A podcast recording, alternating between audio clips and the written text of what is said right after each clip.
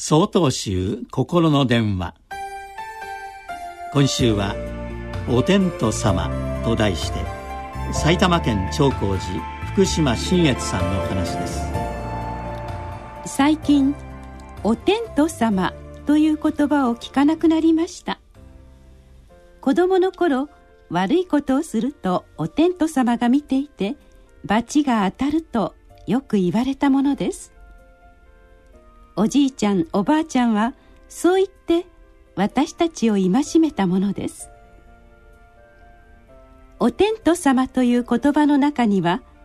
目に見える対象としての太陽というものと目に見えない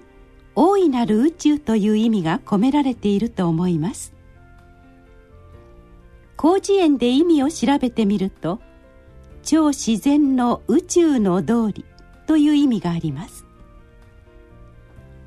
計り知れない偉大なエネルギーとでも言ったらよいのでしょうか。人間が想定することのできない偉大な力のことです。私たちの生活は自然の恵みによって生かされていることは言うまでもないことですがそれとは反対に自然によって生活が脅かされることがあります。この度の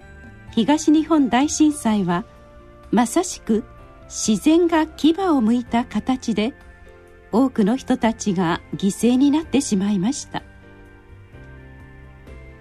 漁師の人がインタビューの中で津波の被害を受けたにもかかわらず海は自分たちにとってかけがえのない大事な場所ですと答えていたのにはただただ頭が下がる思いでした。日頃から自然の恵みへの感謝を忘れていないからこそまた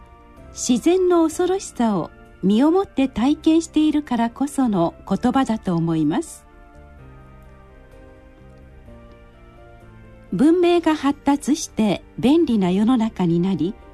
私たちは豊かな生活を享受していますがそれがいつの間にか当たり前になってしまい大自然の営みの中で生きていることを忘れてしまったのではないでしょうか。仏の懐に抱かれて生かされて生きていることに気づき感謝できる毎日を過ごしたいものです。